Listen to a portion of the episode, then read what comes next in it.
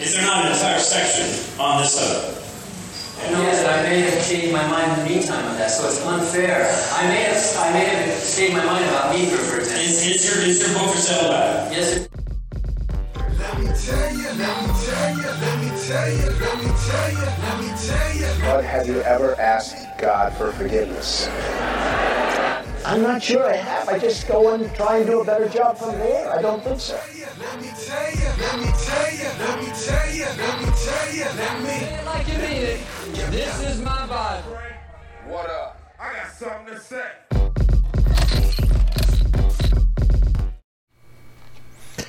Hey, what's up, fam? Welcome to episode 13 of Let Me Tell You. I am your host, the Evangelical Norm. So, uh, this week it was kind of an int- interesting week. Uh, did a reaction video early on to um, Taylor Swift's uh, new song, um, telling all of us Christians we need to calm down.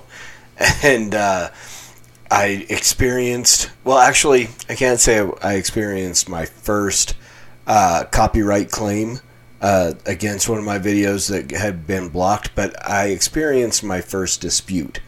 For the first time, I actually disputed one of these copyright claims. Usually, it's just a Rickroll video, and I go ahead and just let them block it anyway. You're welcome. Um, for whatever reason, I really like Rick Rolls. Um, so I've made quite a few of them. A few of them snuck through, but a few of them got caught in, as copyright claims and, and removed and blocked in every country. Um, pretty pretty serious stuff. But so we had our first uh, um, dispute with Taylor Swift, and obviously we have uh, won that dispute. Uh, fair use of the uh, use of her video because of commentary. And so we did our review. It is back up. If you want to see it, you can go to the YouTube channel. You can find it there. I'll probably share it again on Facebook now that it's not blocked and everyone can go and see it. So it was my response to her video, uh, basically where she, um, probably, yeah, the whole issue is Christians need to calm down, quit judging other people, kind of thing. And uh, all the while, she's really kind of judging Christians, um, stereotyping us as rednecks and um, uneducated, um, racist, you know, the whole nine yards. Uh, essentially lumping us in with Westboro Baptist cult and uh, and yeah, so that was pretty interesting. It was, uh, you know, um, I, am glad that the the video's back up so people can go see it. Um, and again, still here, still talking about it, not calming down. Uh, still a little irritated by the stereotype. Uh, I think I, I should do all of my videos in a southern accent it's, funny. I'm I'm finding it interesting that like Taylor Swift uh, in this video stereotyped Christians as kind of backwoodsy, unkempt, uh, poor oral hygiene, uh, rednecks that can't spell right, and uh, kind of thing. And Kwaku, uh, whenever he does his Christian imitation, they're all Southern too. Um, which I don't know. Why, why is that? Uh, I'd like somebody to explain to me why any time somebody uh, stereotypes a Christian, we all end up being rednecks. And it, I mean, I like Jeff Foxworthy. I'm, i have no problem being a redneck. Um, a good chunk of the his "you might be a redneck" jokes apply to me. So uh, there you have it. So uh, that was the news for this week for us here. Us. I still say us. I don't know why we do this. I do why I do this royal we thing. It's me. I'm alone in a room, uh, built uh, not to code in my basement. Uh, I'm just making myself sound bad, so we're just gonna move on. So there you go. Uh, dispute one Taylor Swift reaction video is back up online, and then you can also see the quick, like 15 minute, no video version that I did afterwards just to get the reaction out there and to talk a little bit about it. So there are actually two videos dealing with Taylor Swift's uh, stereotyping of Christians um, on her new video. You need to calm down out there. So yeah, go ahead and go check those out. Um, the other thing we kind of we took a trip this weekend. I got to go out and do a wedding um, in Denver. Uh, so while we were there, we decided my wife and I we wanted to stop by Masterpiece Cake Masterpiece Cakeshop because, as I mentioned last week, lived back and forth from Utah to Colorado, and the majority of my life in Colorado, and never once had I been to Masterpiece Cakeshop, but yet apparently he is like the only cake maker in Denver because everybody keeps showing up expecting him to make these cakes, knowing he's not going to make the cake, and uh, suing him for not making the cake when they know beforehand that he wasn't going to make it. So we wanted to stop by and, and kind of share our support of uh, Jack uh, Phillips and the Masterpiece Cakeshop, and of course we we get there, our luck, we get there, and he's closed for the weekend. Um, apparently opening up back up tomorrow. So if you're in Denver and you need a cake, um, and it's not for a, a same-sex wedding, go visit Jack. Um, this is a guy I'm, you know, I haven't met him. I don't know, but just watching what is going on and the fact that he is so willing to stand by his uh, beliefs and by his faith I think we should go support this guy the same way we did with Chick fil A, the same thing. You know, go support Sweet Cakes by Melissa in Oregon. Uh, you know, support these people who are, are going through these uh, lawsuits and issues with LGBT community because simply because they're not willing to uh, provide services for those weddings. Again, none of these people, none of the people, um, I, I, can't remember, remember the lady's name, Barronelle something, uh, the uh, Washington florist. I used to know her name. I should have remembered it. Um, the Oregon florist, the photographer in uh, New Mexico, I believe. There are a ton of people, Christian businesses, who are being targeted specifically by the LGBT community, trying to sue them because they won't do um, this specific wedding, but yet they serve and have served the LGBT community for years before same sex marriage became a thing and people started suing them because of it. So none of these people refuse L- the LGBT community on a regular basis. None of them discriminate against them on the regular. It's only for one specific service that they will not serve, and that is for the wedding. And again, it is because they do not believe that those are valid events. They go against their beliefs. And I, ca- I catch flack for this all the time, but it would be the same thing as going in and asking a Jewish baker to make a swastika cake for the neo Nazis, or going in and asking a gay baker to make a not Adam and Steve cake for the Westboro Baptist cult, or something to that effect going into a Muslim bakery and demanding that they make you a ham and cheese sandwich.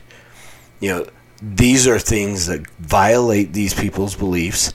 And again, I'm, I'm, I, you know, I'm not saying it's okay to be Jewish or whatever. I'm not I'm not agreeing with those faiths, but I'm saying these people have the right to not violate their beliefs, just as much as we have the right to preach the gospel to them and call them to repentance and hope that they get saved. Um, so, but I just wanted to mention we tried. Uh, not like Jack's gonna watch this at all, but we tried to come see you, Jack. We wanted to I don't know if you even have anything that we could come in and, and just buy on, you know, on a on any day. Do you sell cupcakes, Jack? Because um, we would have bought one when we were there, but you were closed. bummer. We really just wanted to come and show our support. And so I'm urging you guys if if you're in a city or Portland or Denver or uh, whatever city Barronelle Stutzman, that's her name, I believe, is in in Washington or any of the go support these people as believers in Christ and watching these people. Same way we did for Chick-fil-A when they came under fire for uh, Truett Cathy's uh, beliefs about marriage and they were supposedly going to be boycotted and the Christian community showed up um, and said we're going to come buy chicken.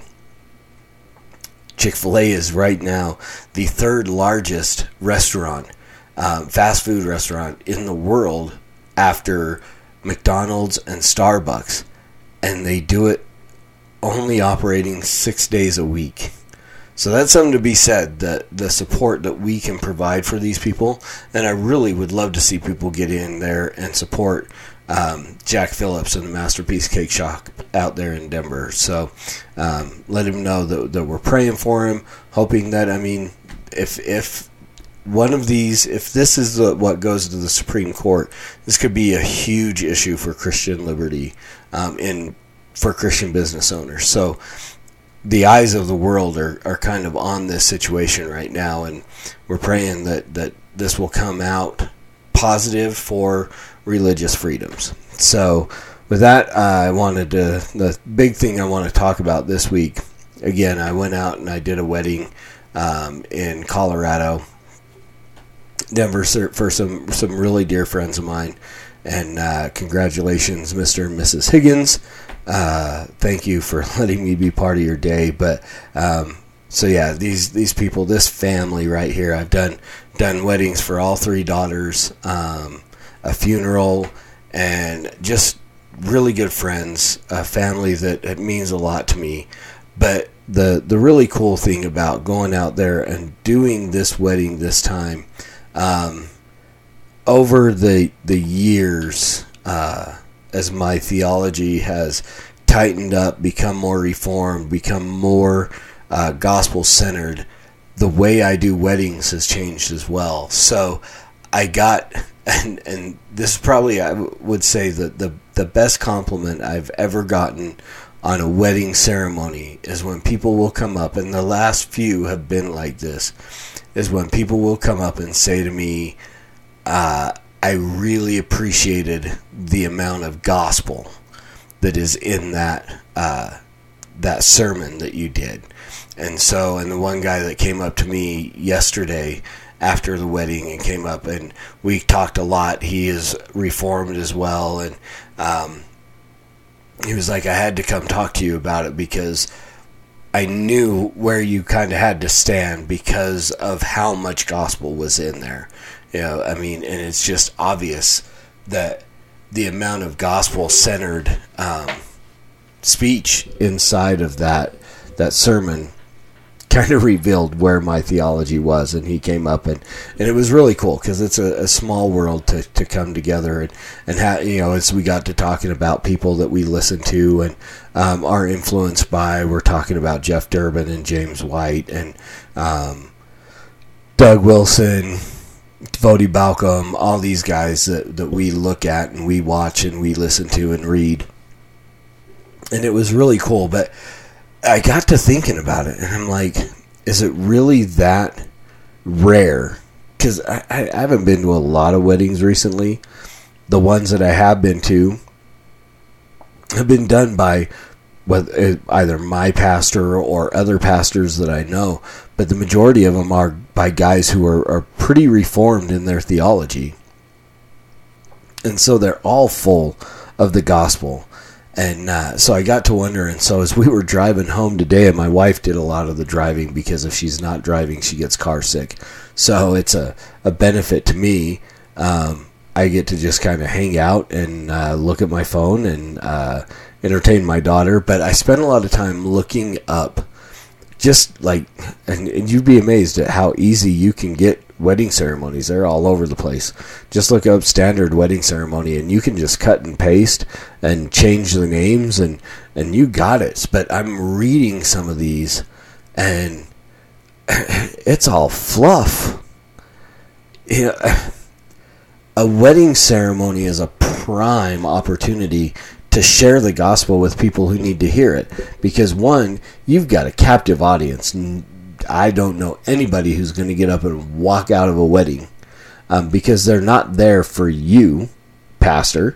They're there for their friends that are being married. So they're they're going to tolerate listening to I mean I know there were people that were there at this wedding who were probably offended by things that were in the sermon.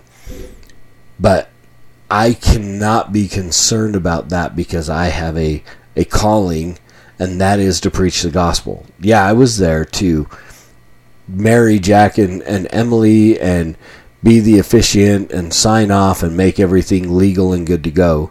Uh, but anytime I am afforded the opportunity to stand up in front of a group of people, many of whom are probably not going to be saved, my job as a believer, as a elder, as a pastor is to preach the gospel. And that's what I did. And that's what I do. I try to do in every wedding that I do. The gospel is there because that's what a wedding is. God ordained it and originated it and orchestrated it to be a picture of the gospel, to be a a, a parable, a living parable of Christ and his church. Husband and wife and, and Christ and bride, and that is a picture of what it's supposed to be. So as I am there and I'm giving charges to this couple, I am there to say, you, husband, you are to be the the picture of Christ in your marriage, which means you give up everything for your bride. Christ's bride to purify her, it cost him everything. He laid down his life to be able to to present a bride without blemish. And husbands, that's what you're called to do. You are called to be willing to lay down your life for your wife uh, for your bride as a picture of the gospel and and wives you are called to submit and honor the husband that is the the spiritual head of the household. And again i always make sure that i explain that that that submission is not your 50 shades of gray bondage and and domination submission. It is giving yourself to. It is uh changing identities. That's why the names change in a wedding, is because you're literally changing an identity to identify as somebody else under the headship of a, a, a new husband. You know, you're no longer under the headship and the authority of your father in your father's home, and you're coming under the authority of a new figure that is is there to represent Christ in the relationship and you are now identifying there. It's we identifying Christ. It's why we talk about when we call LGBT people or adulterers or liars or murderers or thieves or you name the, the sin, when we call them to repentance, we would never call somebody a lying Christian. Well, yeah, you know, he's he's a lying Christian. Um, he's a he's a, a thieving Christian why do we call people gay Christians? If you are repenting of a sin and putting your faith in Jesus and, attaining a new identity under the person of Christ, under the lordship of Christ, you don't identify as any other thing. We don't have black Christians. We don't have gay Christians. We don't have adulterous Christians. We don't have murdering Christians we have Christians who have been these things. And yeah, of course, if you're if you're black, you're still black. But we don't find our identity in that. Our first and foremost identity is found in Christ. Now, again, it doesn't mean, and I don't want to get too far off onto issues of social justice and stuff like that, which uh, kind of came uh, up again today, yesterday, and today on Twitter between uh, James White and a couple of people surprise, surprise. Um, I love you, Doctor White, and I and I, I, have no problem with people, you know, who are uh, controversial in the things that they, they, they post because it brings up conversation. Um, I didn't find anything wrong with the, the tweet that, that Dr. White posted, um, but I do can I can see where people would find other issues with it. So that's a different thing because again, being black isn't a sin. We're talking about sin, but we also, you know, we don't we should not identify by our independent races or ethnicities either. Um, our whole identity changes um, under Christ, and maybe that adding that in wasn't a good place to add it in because it may have given the impression that being black was sinful. No, that's not what I meant. Sorry if if it came across that way. Um, but we don't find our identity in our race. We don't find our identity under any kind of sin. We find our identity in Christ, and everything else flows out of that. It's why my identity is found in Christ. It's why I'm willing to potentially offend people by preaching a gospel in a situation where, obviously, in today's day and age, it doesn't happen. It is not done to the extent that it should be. We are we are not seeing pastors or professed uh, clergy who get up in front of a wedding ceremony are not calling um, husbands and wives to look like a picture of the gospel. Excuse me, to look like a picture of Christ and His church. They're just up there to, to say a few fluffy little things and and make it all romantic and, and happy and stuff and send them on their way. But no, I mean it's such an opportunity. You know, I talked about sin and I talked about repentance and I talked about um, you know forgiveness between a husband and wife because again it's two sinners coming to live together under one roof and you have to understand that your your spouse is going to sin against you and how do you respond to that especially if you're dealing with a believing spouse you know um, if you are both believers and I don't do a whole lot of weddings for people who aren't both believers. I have done them in the past, and I've gotten some some flack from people about uh, helping somebody become unequally yoked.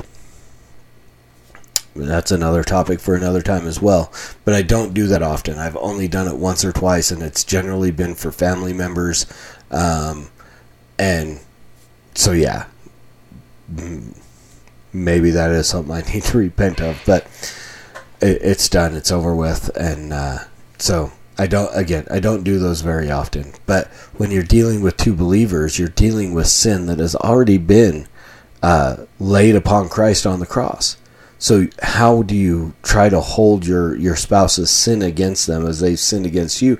You can't punish them because you're putting yourself in a place that God wouldn't even put himself in. Because that sin has already been punished on Christ if your spouse is a believer. If not, then that sin should be punished upon your spouse on the day of judgment. You are not there to punish. You're there to love your spouse for better or for worse or richer or poorer and forgive sin, show grace, especially if it if it's an unbelieving spouse, you need to show grace as much as possible.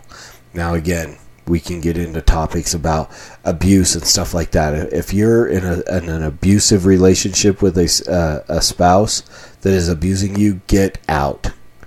Because one, I mean, that's a that's a a sin and a crime, and you should not be in underneath that and putting up with that. You know, uh, husbands having headship over their, their families does not give them a license to be domineering or lord it over their family um, any more than submitting is not a um, domineering thing either. It is giving yourself to one another. It is taking responsibility for your family, but it's not abusive. Anytime that, that is abused, get out. If you're in a physical or a sexual or even a, an emotionally abusive relationship, get away from it immediately. Get somewhere where you're safe, and then take uh, um, steps to whether it's counseling, whether whatever it is that it has to be done. And again, the only time the Bible gives uh, justification for divorce is when one spouse has committed adultery, has violated the marriage covenant, and that is when um, divorce is okay. God doesn't say He hates divorce, and so we never recommend divorce. We recommend Christian counseling, um, finding a way to reconcile, and if it just can't be reconciled, then separation. And I've seen that situation in many different uh, scenarios, um, and it is always the uh, advice that I give. I, I've never once advised anybody uh, for divorce, ever. Um, and have had a few people that I know who have been divorced who I have uh, called them to the point to say, you know, you need to repent. Uh, and before you move on to marry someone else, you need to do what can be done to reconcile um, and repent for that. And so, all that being said, a wedding ceremony, I can't imagine why. I mean, it's such a, a an easy thing to to bring the gospel in that situation because it's right there. That's what it's all about. I mean, weddings and funerals are the the ultimate place to preach the gospel. If you are a believing uh, pastor, I can't imagine why you would not take these opportunities to share the gospel. I mean, the potential of somebody actually the Holy Spirit saving somebody at a wedding ceremony is is amazing because they're you're having an audience drawn in for you.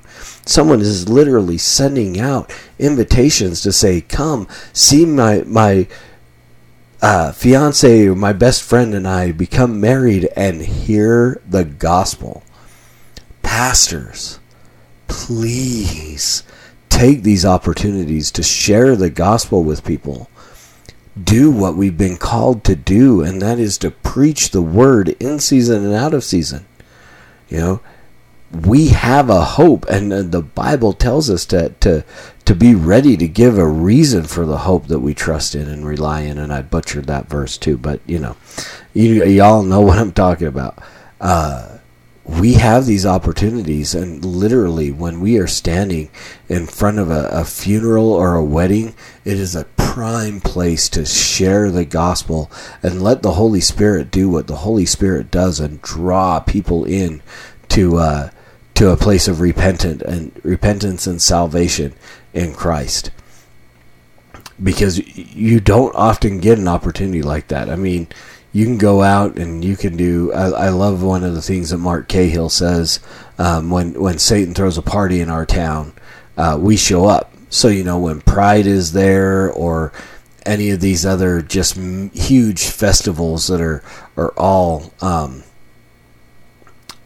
just uh, an excuse to sin, you can go out there and you can you can go and, and preach and do that, but you'll never have an opportunity like you will for a, a non hostile crowd like a wedding or a funeral because these are people that are coming in essentially with an expectation of some kind of uh, message about God and about what these things are and those of us who have the truth and I'm, I'm, i know that there are a lot of places utah you can jump online and get any ordination and do a wedding. And utah's not very specific about their their laws as some other states are like oregon. You would think oregon would be one of the most liberal liberal liberal liberal uh, wedding law states but they're very strict um, on who and and when somebody can can do a wedding. Las Vegas, if you are not licensed in the state, you cannot perform a wedding in the state. You know, this is a place where you can get a wedding in a drive-through, but yet I couldn't go and just go in as a, an ordained pastor and do my cousin's wedding in Reno because there's all kinds of paperwork and stuff you have to jump through. But so I know that there are a lot of places where where it's not actually a believing pastor.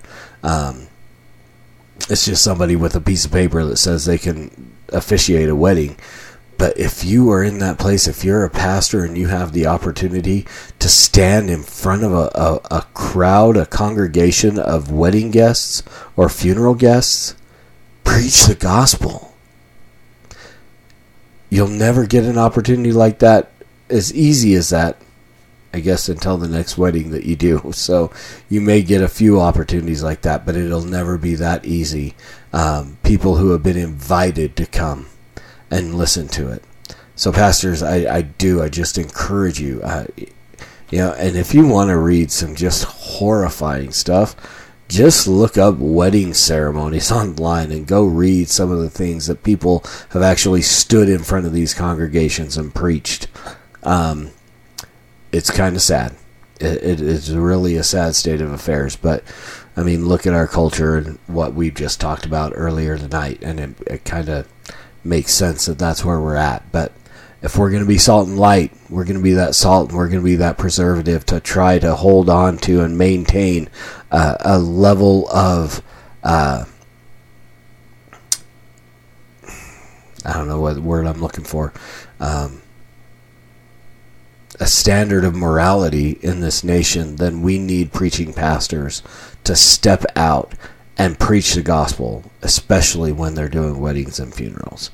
And other Christians, you know, if you're at a wedding and you're invited to come, you have an opportunity to share the gospel with people as as well, because we're all called to do the work of an evangelist. So, uh, again, as always, preach the gospel at all times. Use words they are necessary. And until next week, Soli Deo Gloria.